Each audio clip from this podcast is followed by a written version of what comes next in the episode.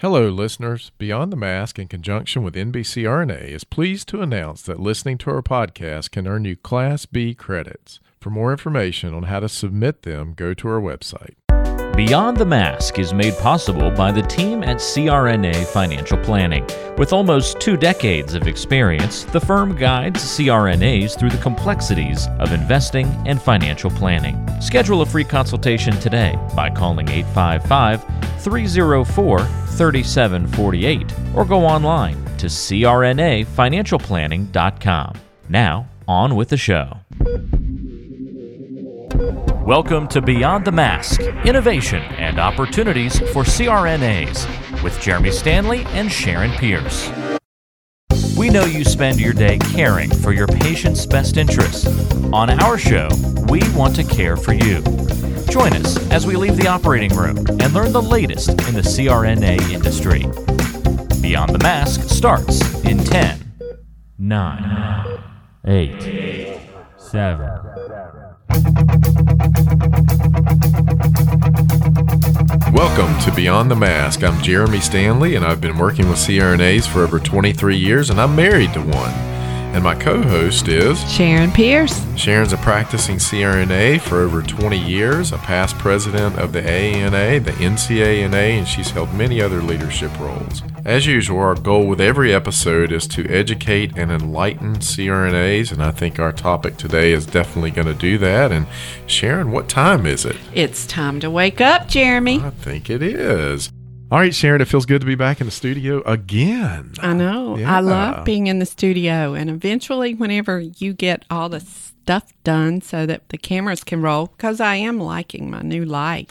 Yeah, it's funny. I have to be careful what I say to you. You know, I didn't realize, you know, the other day when I sent you the text and I'm like, I've got the cameras and the lights set up now, and I put new room darkening drapes in the room as well. And then I thought about it afterwards. I was like, oh Lord, if Pierce gets that, he's gonna go. what? I'm gonna be about? getting a really bad call from him. Or if I ever run for office again one day. oh yeah, there you go. Don't let that get out. Don't let that get out. So, oh man, so you got to be careful these days. Yeah, it's, you it's sure kind of the moral of that. So, all right. Well, I think we've got another great episode lined up. Oh. Something that's interesting that you didn't even think about. no, you said, which I is did not. amazing to me. We have Miss Erin Martin with us here today. Welcome, Erin. Thank you. Yes. So, Erin is the director at the Mayo Nurse Anesthesia Program. Correct. Correct. Yes. I have worked at the Mayo Clinic for 20 years and part of the nurse anesthesia program for about 10. And then in July of this year, in the middle of a pandemic, um, assumed the role of program director, which was in and of itself an interesting an interesting time to transition into a new role. Which kind of leads us into our topic, right? I mean, the impact COVID has had on nurse anesthesia educational programs are things that I, maybe a lot of CRNAs haven't really thought about. You know, I, I think you kind of get past school and you're like, it's over with. and And I'm like, I don't ever want to think about Yeah. that again. Um, y- you Yes. know, but you know, my wife works at a teaching institution as well. She's at Mm-hmm. Baptist, and you know, so she has experience with that. But you know, I think that a lot of CRNAs who aren't at teaching institutions probably don't think about it. I think it's a great topic. Oh, wait until you hear all the things that they've been having oh yeah, to deal can't, with. I can't even imagine. So. Erin, why don't you tell us a little bit about, you know, why you think this is important and, and things that maybe we're going to get to here? Yeah, so I think it is really important. I think that the small things, and that necessarily weren't small to us, but things I think, as you mentioned, that people didn't really even consider that were impacting nurse anesthesia education. And, you know, when it comes down to it, nurse anesthesia education absolutely affects nurse anesthesia practice, affects our profession, it affects the whole community of nurse anesthesia because we're the pipeline, right? Absolutely. um, we are you know getting the next group to come in and and join the profession so i think the changes that covid-19 have imparted on even minor things within our educational programs you know has the potential to have a pretty big downstream impact on the future workforce. And i think it's really important for people to understand whether they work in a teaching institution and consistently work with students or not because eventually these will be colleagues who were educated or maybe entered into the, the world of nurse anesthesia at a very unique time in our profession. Unique, Unique. is. Yes. It's a nice word for it, right? oh my goodness. Well, you know, it's exactly the way you say. My mentor, Linda Williams, a past president of the AANA, a famous quote of hers is students are 10% of our numbers, but 100% of our future. Absolutely. Ah, Isn't very that good. a wonderful quote? That is. Can't believe she's Yeah. friends with me, can you? well, talk to us just a little bit about even program admissions and Yes. things that you've had to deal with just in that whole process. Yeah, and I think I should start this too by, you know, letting you know that I'm speaking from the experience of, of being involved with one nurse anesthesia program, but I can tell you that on an every other week basis, I meet with the program directors from the other nurse anesthesia programs in Minnesota, one program director from a program in South Dakota, and one from a program in Wisconsin. And it's very interesting because as we meet and talk about these things, I think that what we've experienced is really universal to nurse anesthesia programs across the country. So I would imagine that as other educators listen to this, a lot will resonate with them. So, again, speaking from my experience, but I think it probably is fairly universal. You know, it really starts with the admission process. And we've had a fairly stable, same process for admission for many, many years in our program. But little things like the fact that interested nurses who were wanting to apply for nurse anesthesia school couldn't get into testing centers to take their GRE. Now, our program still requires the GRE, but for this year, we had to make that optional, recognizing that testing centers were closed. And so that was a Mm, uh, wow. what seems like a little thing, Yeah. but you know, it's one of those, oh my God, who would have ever thought about that? Kind of a thing. So we had more than double the normal number of applications to our program this year than we typically see. And I think a large piece of that was because the GRE was no longer a required component Mm-hmm. of our application.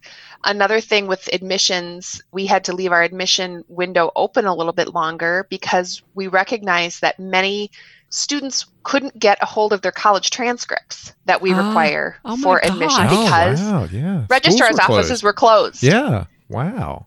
Yeah. So these little things that you wouldn't think about were like, oh my gosh, we need to think about how we're going to handle this because Hmm. we can't get GREs and we can't get transcripts. And what are we going to do about that? So that was interesting. So I think it's important to understand, you know, in the greater community that selection criteria may have required some alteration on the parts of many programs.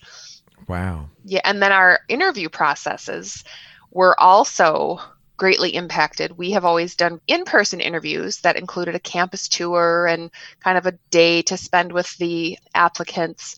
And we had to do everything virtually this year. So we missed out on that campus tour, which is often where you can kind of observe things. You know, in an interview when people maybe aren't quite in the, the hot seat of being asked a question. And so it was a whole different process for us. And I think we potentially could have missed out on some of the nuances that we may have gotten from the more informal portions of an interview day that we just didn't have the luxury of having this year with virtual interviews.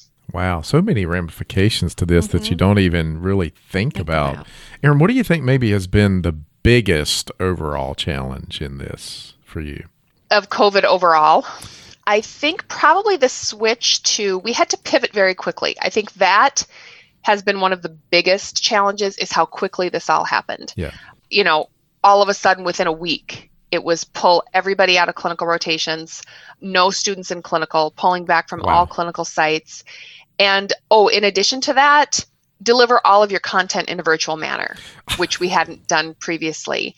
And the unknown, I think that's the big piece. I listened to another one of your shows about the mental health impact of COVID, and the guests talked about the fact that so much of this is unknown. And I think that, especially with you know these Type A people who really like to know what's happening not only tomorrow but a year from now, Right.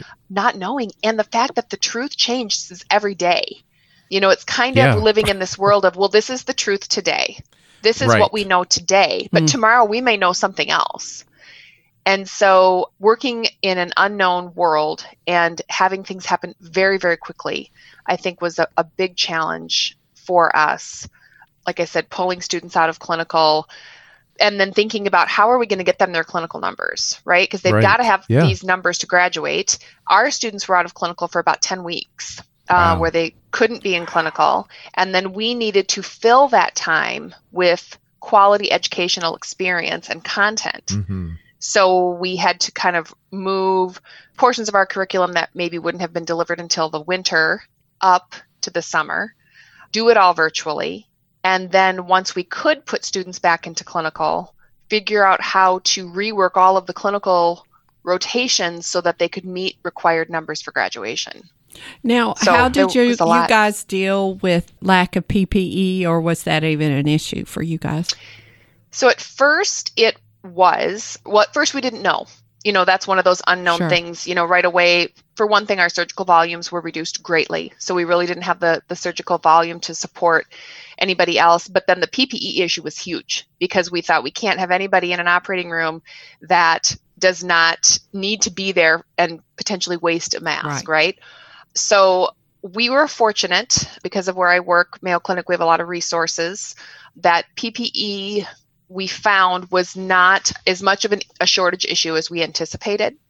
So once we knew that, we were able to reintegrate students back into their clinical rotations. But getting all of these students, we have 104 students in our program, Oh wow. um, getting them all up to speed on donning procedures, doffing procedures.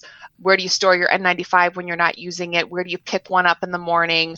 All of those procedures. We had great cooperation with our clinical partner and you know people made simulations. We had all of our students go through donning and doffing simulation before we could get them in for their fit testing before we could safely say they were ready to go back into the or so keeping them up to speed on the daily literally daily changes. You know today you're going to wear your n95 for every case.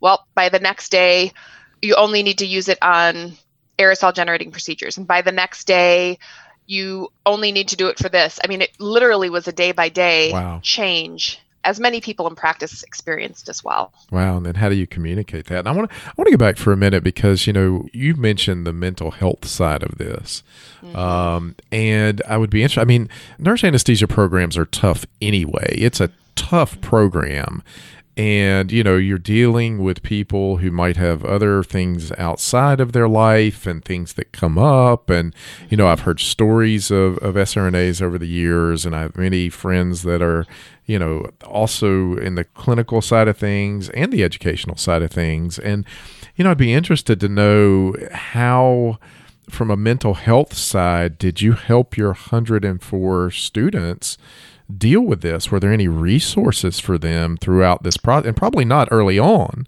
Um, Yeah. Yeah. we again working at a large teaching institution we do have resources like eap programs Right. student services and things like most places probably have through Right. their clinical partners or their academic partner institution but we worked very hard and it was something that we were acutely aware of we started the minute this happened we started having weekly town hall meetings with our students um, where we would all gather via zoom or a platform that we use within our school and have a weekly town hall. And it's interesting. We have continued to do that, even though students are back in clinical. We still are doing everything remotely for our didactic content, Hmm, okay. but we have started to do, we've maintained these weekly town halls. And sometimes it's 15 minutes where we check in and they have questions or we have information to share. Sometimes it's longer, but that definitely has been something that we have have done. Some of our courses we've done even an evening Zoom where people can, you know, be in their pajamas and Yeah. a little bit more casual, but just more of a check in. Yeah. But it's definitely been something that we've been very, very acutely aware of. We've really tapped into a lot of the AANA wellness resources. Great. We have an annual, it's usually an in person dinner where we talk about substance use disorder. We recently did that in a virtual fashion, which was interesting. We require that the students all bring a loved one along to that meeting Huh. because we think it's really important that Mm, the support know the people know the signs. Yeah. Mhm. Absolutely. well. Makes sense. Yeah. And so we developed a handbook that we sent out to everybody. So a lot of these things that we normally would just kind of chat about in person, we had to formalize and do differently. But Wow. I think we're going to hold on to some of that. yeah. I was going to say I those think- are good things. They're really Yeah. good things. And I will tell you that we have found that there are pieces from this that we have had to adopt that I think we'll hold on to even when we are all back in the classroom. We've increased some efficiencies, and I think things like we're recording all of our lectures now, which Yeah. we didn't do before. Students love it Oh, because they can absolutely. go back and rewatch. And Oh, I Um, would love that. Yeah. And I mean, and plus in this age group, you know, the technology and being able to to do it on your time and go back and do it, and you know, I think that's amazing. absolutely, Well, you know, whenever I, I had to go back and take a statistics course because it had been 28 years. Did you even remember what that was? Shut up. Statistics or- So, you know, it was virtual. And Oh wow! So the lectures were online and Mm-hmm. it was just voiceover PowerPoints. And at first I thought, I'm really not going to care for this.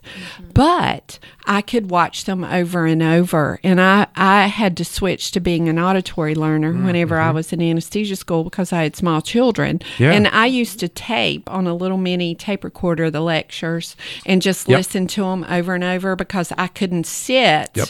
and study. And so what I would do is I would play those lectures in the car because I drive so much and I would listen to them over and over. Whereas if you're in a traditional classroom, you get one Yeah, chance one to shot, you're get it. done. Yep. Jot it mm-hmm. down. I remember Well- college doing that. So yeah, Yeah, so I I think that is a, a positive outcome Yeah. of it. But let's go back for just a minute and talk about they were out of clinical for 10 weeks. What are the repercussions besides the obvious? But I'm sure that Council of Accred changed a few things and simulation probably became big. I don't know. Give us Yes, give us a synopsis. Yeah, so the council was, you know, very astute in realizing, holy cow, this is not business as usual anymore. So I think the council did a great job, frankly, in recognizing, okay, what can be modified and what can't be modified because the you know the main point really is that we've got to make sure that students who are graduating are still as competent as skilled you know as ready for practice as they would be in the absence of covid right, Right. i mean the bar can't be lowered because of this virus Right. and so i think that the council did a great job of not you know lowering the requirements of hours or cases or any of that but recognizing that we got to flex a little bit here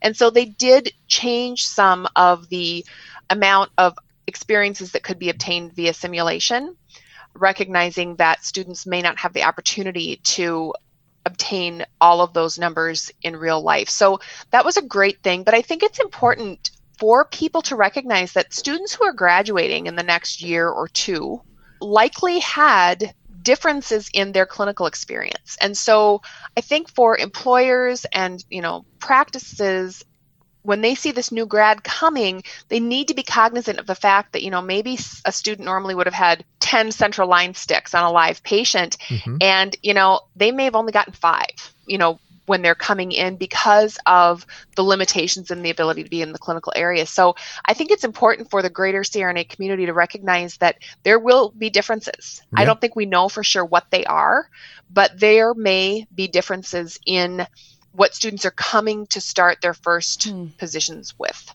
Yeah.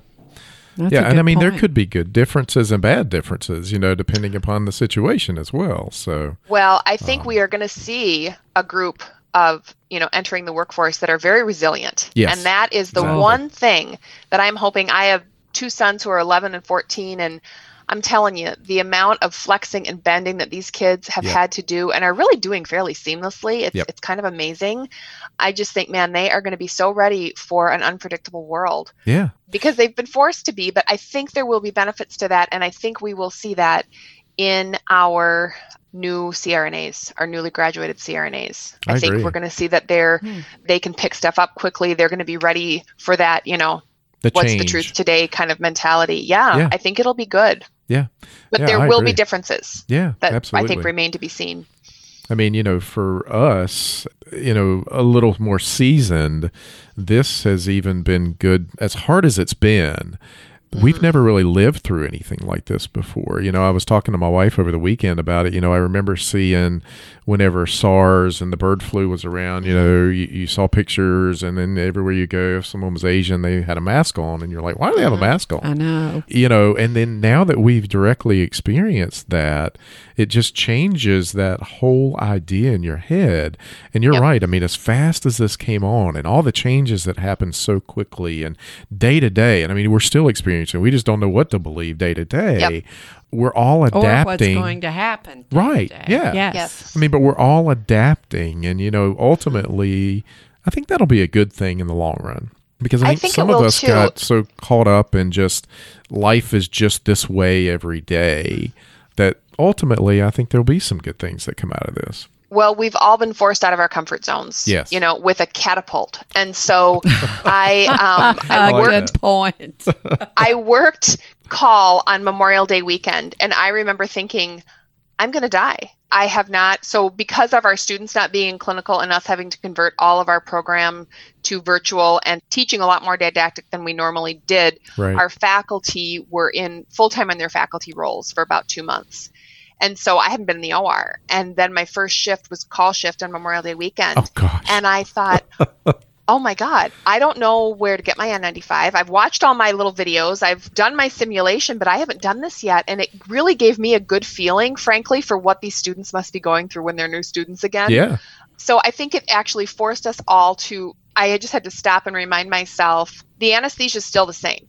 You're just doing it with something different on your face and you're doing it through a shield, but the anesthesia is still the same. And so, even for those of us who've been at this for a while, I think this has been a good test for us Yeah. and maybe helps us maybe empathize with our students a little bit more of what it's like to kind of feel unfamiliar in the world that you're so used to Yeah. and maybe we can as as providers have a little bit more empathy for our learners and our our new crnas I want to come back to that point in just a minute, the empathy Okay. part of it. But but you know, I mean, other things have changed. I mean, here we've got a group of students who didn't get to experience mid-year or Yes. ANA annual congress, so they couldn't go to their state meeting, and Yes. you know, so many relationships are formed there, and Mm-hmm. so many so many wonderful Mm-hmm. people who are involved, and you, you might be able to pick their brain and talk to them, or or just get Yep. to know them for future reference. That's or not get happening. indoctrinated. It, it- or get indoctrinated. there you Sharon. go. I, w- I wasn't. I was going to leave that to Erin, but yes. So, Erin, talk about that a little bit. You know, because I think that's a big hole right now. it's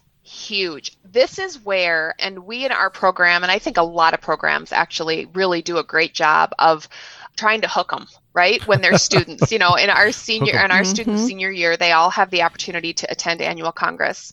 Some attend mid-year they're all required to attend our state association meeting and these are really the opportunities they disseminate their research um, they meet other students you know you have them come to those regional breakouts and they really kind of get the fever and you can see it right? They're seeing these people who they're seeing you know sharon pierce who does the podcast. They're Yeah. seeing the people who have written the books that they're reading out of and it really is a great way to have them get involved and understand the benefits of being involved in their professional organizations and and hook them and i do worry you know Yeah. they all attended the virtual meetings but they were as good as they could be but it's not the same. So i think that there is going to be a greater need for mentorship.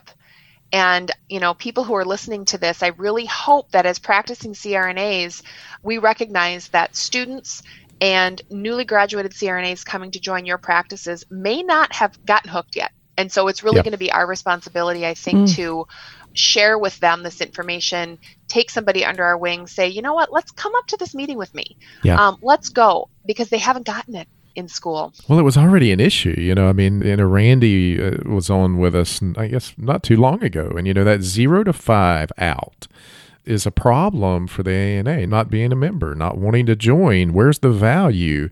They're not communicating with me the way I need to be communicated with. And I know the ANA is really working on this, but this doesn't help that No. cause either. So, um, yeah not at all and and again i think that's something that we as practicing crnas might need to be a little bit more deliberate about is having those conversations with students and with new grads and with CRNAs, and hopefully, you know, CRNAs will hear this podcast and be like I was whenever you and I first had this conversation about this topic. And and it's I call them my duh moments. Duh, why didn't I think of that? Yeah. But it makes perfect sense when you say it. so many ramifications. I mean, that you just don't think of. Well, Um, you know, Kimberly and I, my friend Kimberly that goes to Mm-hmm. Yale with me, we've been talking, and she thinks that the newer crowd will like this virtual platform you know, baby boomers like myself or borderline Xers, and you're an mm-hmm. Xer,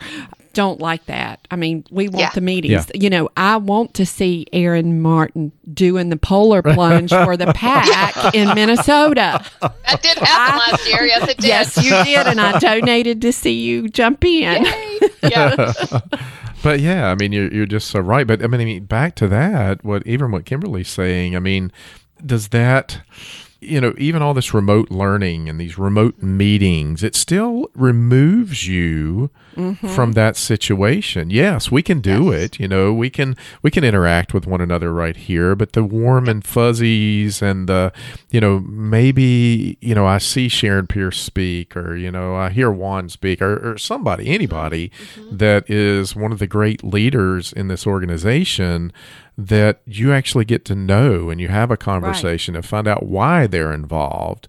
You know, Exactly. and now you've got this group that well, you know what? I can get out. I can make my money. I can kind of do all my CE now remotely. And, you know, what mm-hmm. I need to get to that meeting for. And gosh, you know, really, why do I even need to be a member? You know, so I can see some of this mm-hmm. dialogue that mm-hmm. could happen. And, and we've got to get a handle on how to change that dialogue.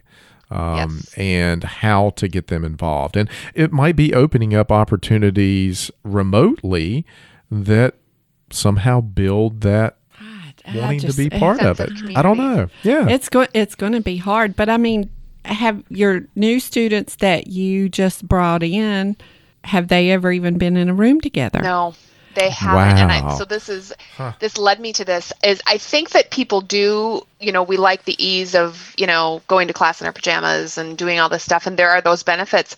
But I will tell you, we onboarded a new cohort of 26 SRNAs in July and they have never all been in the same room together. Um, we had to do their onboarding completely virtually. And usually we have a, we call it an immersion week where we're all together and we do an evening dinner and we do this and we do tours and all of this kind of stuff. right. We haven't done any of it. Ah. And they are really, really missing it. I mean, they Yeah. keep saying, when can we be together? And so, as much as I think they live much of their lives in this virtual screen based world, we are human beings. Yes. And I think human beings inherently like presence, Right. physical presence. Yeah. And so, you know, as quickly as we can, we're bound by our institution that we can't have groups of greater than 15 people in one room for anything right now. So Gotcha. even our graduation ceremony in January is going to have to be virtual and all of these kinds of things. But I'm even thinking that, you know, maybe near the holidays, we may need to bring them in even in groups of six, Yeah. you know, spread out, but at least be in the same room Right. um, which is another point that I will say is something I think the greater world doesn't maybe understand about these small group things. We are still allowed to bring people in. I mean, you can't teach somebody how to start an IV over a screen, right? I mean, we've got to have some hands on. So for labs and workshops, we are doing those in person, but we have to do them in small groups.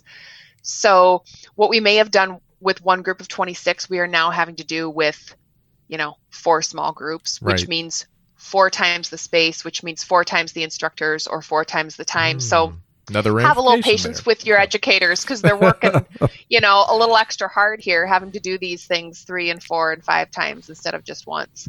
Yes, I mean what I, what I'm hearing is you know what I notice about you know we go to a lot of the, the SRNA programs and in the professional aspect, but what I notice about these groups is there's a sense of community. There's a closeness mm-hmm. with your with your classmates, and there's this camaraderie because they're together and they're experiencing this you know this really life changing event all together, and they feed off of each other, and Yep. you know, and how do you build that sense of community when you're not together? True. I mean, some of my classmates from my anesthesia program. I mean, Oh, Jerry yeah. Hogan. You guys still hang out. Yeah. Jeez. I mean, I still Yeah. call Jerry when I'm driving down the road, and you know, I drive for two hours from Garner to Lexington, and Yeah. the next thing we know, two hours are gone, and Yep. so. And we've known each other for 30 years now. So Yeah. I, even going to school at Yale, it's a hybrid program. So we were going up there once a month, and we haven't been together. We have a group chat, and everybody is saying the same thing. Gosh, I miss miss Yeah. all of all of Yep. you guys. So I can't even imagine yeah. how it that will must be, interesting to see. You know, this will end, right? Absolutely, I mean, it, yeah. all bleeding stops. Isn't that what we say Mhm. in Yeah. uh, in the world? We're in the OR, but this will stop. But it will be interesting to see. You know, if we have a group of a cohort of students who has never been together for a year, Right. Right. how is and- that going to be different? exactly? How will their experience be different than those who were together from day one? You know, if you had the if, if we all had the time, it would be a fascinating study right? Mhm. I mean, we should all be studying this like from the outset because we've got these cohorts, right? We could do a great cohort study on, you know, the group dynamics of people who were in one room versus only on screens. And I mean, it, it's fascinating. It will be different. I will say, though, it's been really fun to watch how this camaraderie is being built in a virtual world. Mhm. In this group of 26, it's already emerging who's kind of the joker of the class Ah, okay. who's the question asker who is the detail person right there's always going to be somebody who finds the typo in the syllabus um, and point it out to you but you, but those roles Peters. are all coming together and kind of that team formation stuff i was just teaching a leadership class the other day and we were talking about tuckman's theories of team formation and group formation and and those steps of you know storming and norming and all of this and it's happening even in a virtual world which Hmm. is really fascinating to me That's very interesting. It's almost like this whole psychological study that's happening in our country right now that Oh, in well, real you know, time in real time. Yeah, we don't and we don't know what the ramifications are. Um, don't. everything is a social experiment right yeah, now. it is. Yeah, it really going to we're the living grocery a store is social, a social experiment. experiment. Yeah, yeah I mean, You are not not kidding. So Uh-huh. we have a lot of nurses who listen to our podcast because they're interested in becoming nurse anesthetist, and God bless them for being, you know, a forward thinker and trying to get familiar with the profession. But what would you like to say to any of the nurses that are listening about applying to anesthesia programs in this difficult time? Yeah, that's a great question. I think this is something else that we're seeing that is a difference. I know many anesthesia programs require a certain number of shadowing hours as part of their application. And so they want to see that somebody has shadowed, you know, 10, 20 hours in an operating room with a CRNA. And right now, we aren't able to offer those shadowing opportunities in our institution. And I think a lot of places aren't. Mm-hmm. yeah. Right. So, one thing, along with kind of those differences in admission processes, is I think we may see over the next year or two students who are entering into our programs who have not had the exposure to the operating room environment that we're used to seeing.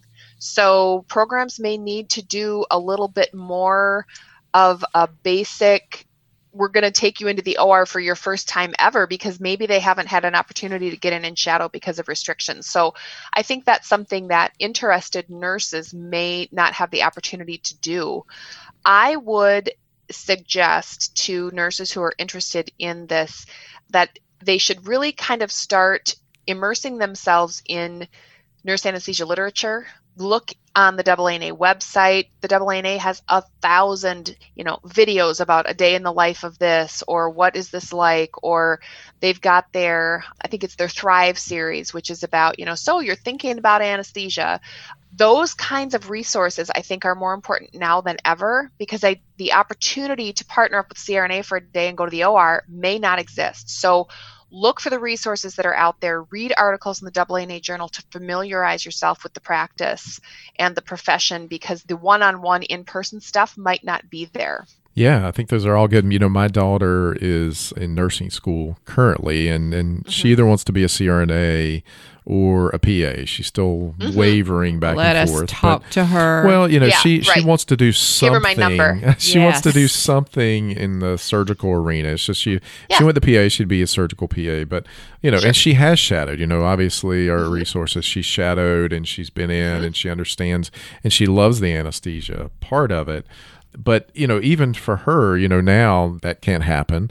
And you know, I just wonder if there, there are kids out there who might be wavering which way to go. Mm-hmm. Does it lead them down a mm-hmm. different path because this is Yep. such a specialized area? Mm-hmm.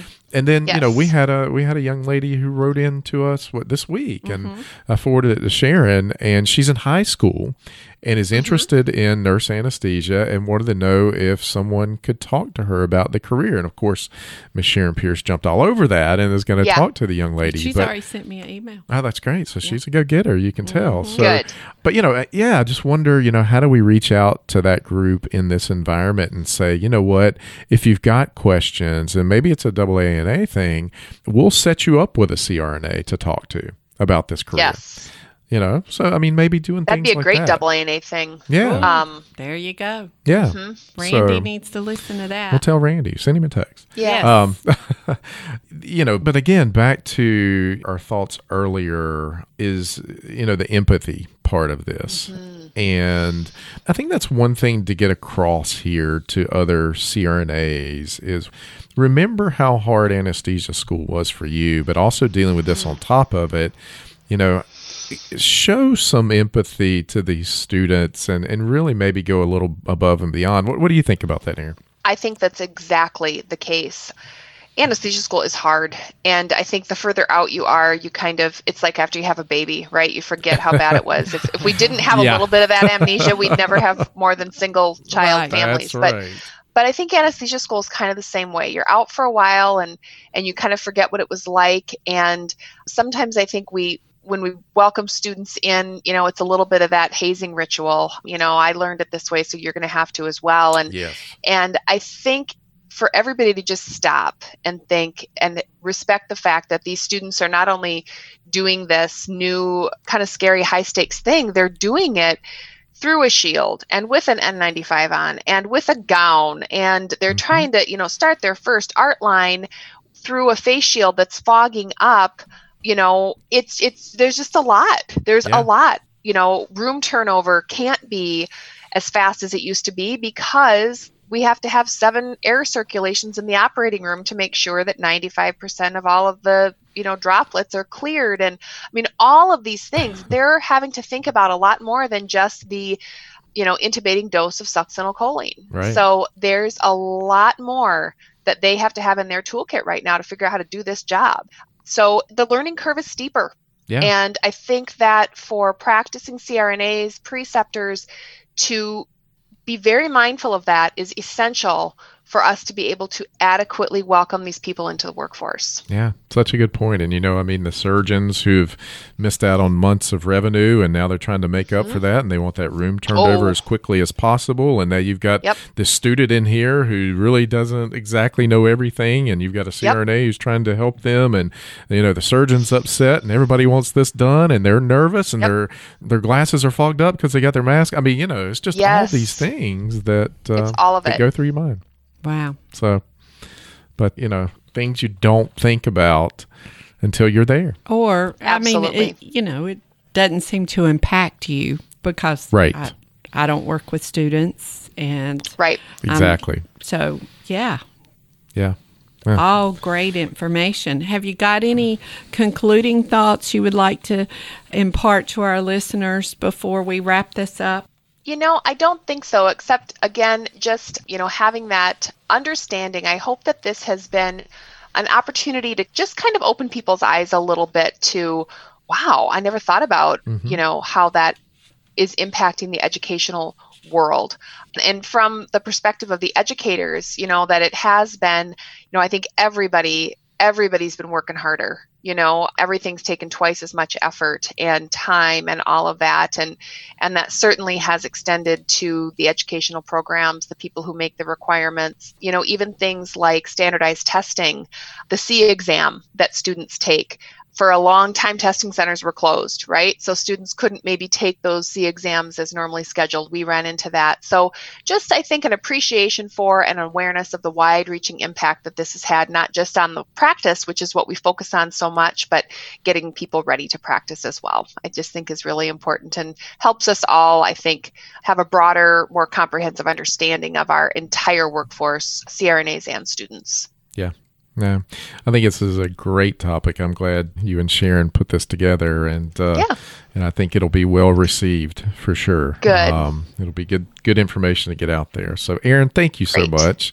Thank you Thanks for for being having with us me. today. Absolutely, you did a great job, and uh, Good. Thank you. we're thankful that you gave us this opportunity and had this great information for our listeners. Well, I appreciate the invitation. This is super fun. I'm a I'm a big podcast nerd, so when I told my kids, "Guys, I'm going to be taping on a podcast," they were like, "Mom!" So yeah, lots of excitement around this house about this today. So. Oh, that's great. Well, That's we'll great. have to have you on again so that they That's know right. that you're a Oh, star. I would Yeah. love to. Honestly, I uh, the generational stuff is of huge interest to me. Social media stuff is really interesting. So if you've got another topic, this is super super fun. So Yeah, you, let me you- know. You put that out there, Erin. So we're, we're going to I keep did, you, we're going mean, to I keep you on the put it out there hook if I didn't. as, That's to use it. your Good. words. Keep you on the hook. Good. That's so. it. Good. I'm writing do. it on the list All right, right. now. Well, Sharon, I think. Please think do. I would love it.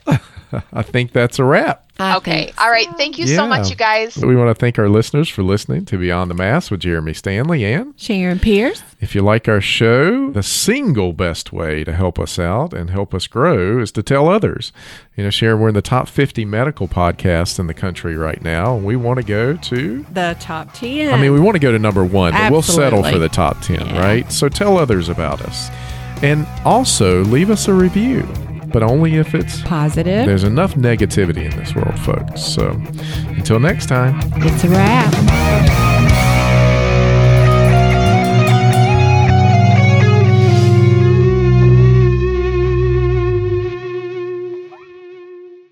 Today's show was made possible by the folks at CRNA Financial Planning, an independent consulting firm that offers financial planning services exclusively to CRNAs and their families. From planning for a child's future college expenses to building a predictable income stream in retirement, the firm is committed to offering you comprehensive financial services, customized to fit your unique needs and objectives.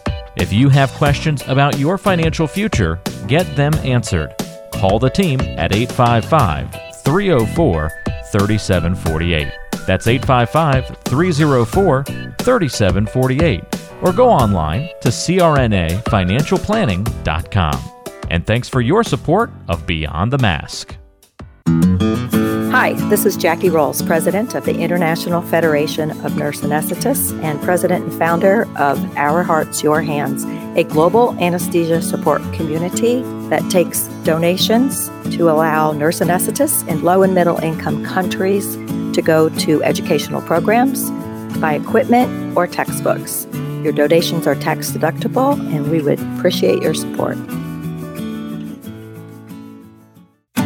OSA EMR is a free anesthesia EMR developed by CRNAs that you can download and use on an iPad. Our nonprofit mission is to make sure that solo and small practice CRNAs can digitally record their anesthetics. To learn more, visit osaemr.com to download and consider donating to our cause. Remember, for CRNAs, data is destiny. Like what you're hearing? Be sure to subscribe to the show on Apple Podcasts, Google Podcasts, Spotify, Stitcher, and anywhere you like to listen to shows. Also, be sure to check out BeyondTheMaskPodcast.com. Each episode is posted there with a corresponding blog post, and we timestamp important parts of the episode to help you quickly get to the content you're looking for. Also, check out the special series section on the site. You can follow along and catch up on the CRNA History Series, episodes specifically about political conversations in the industry, or try the CRNA Personal Finance Series.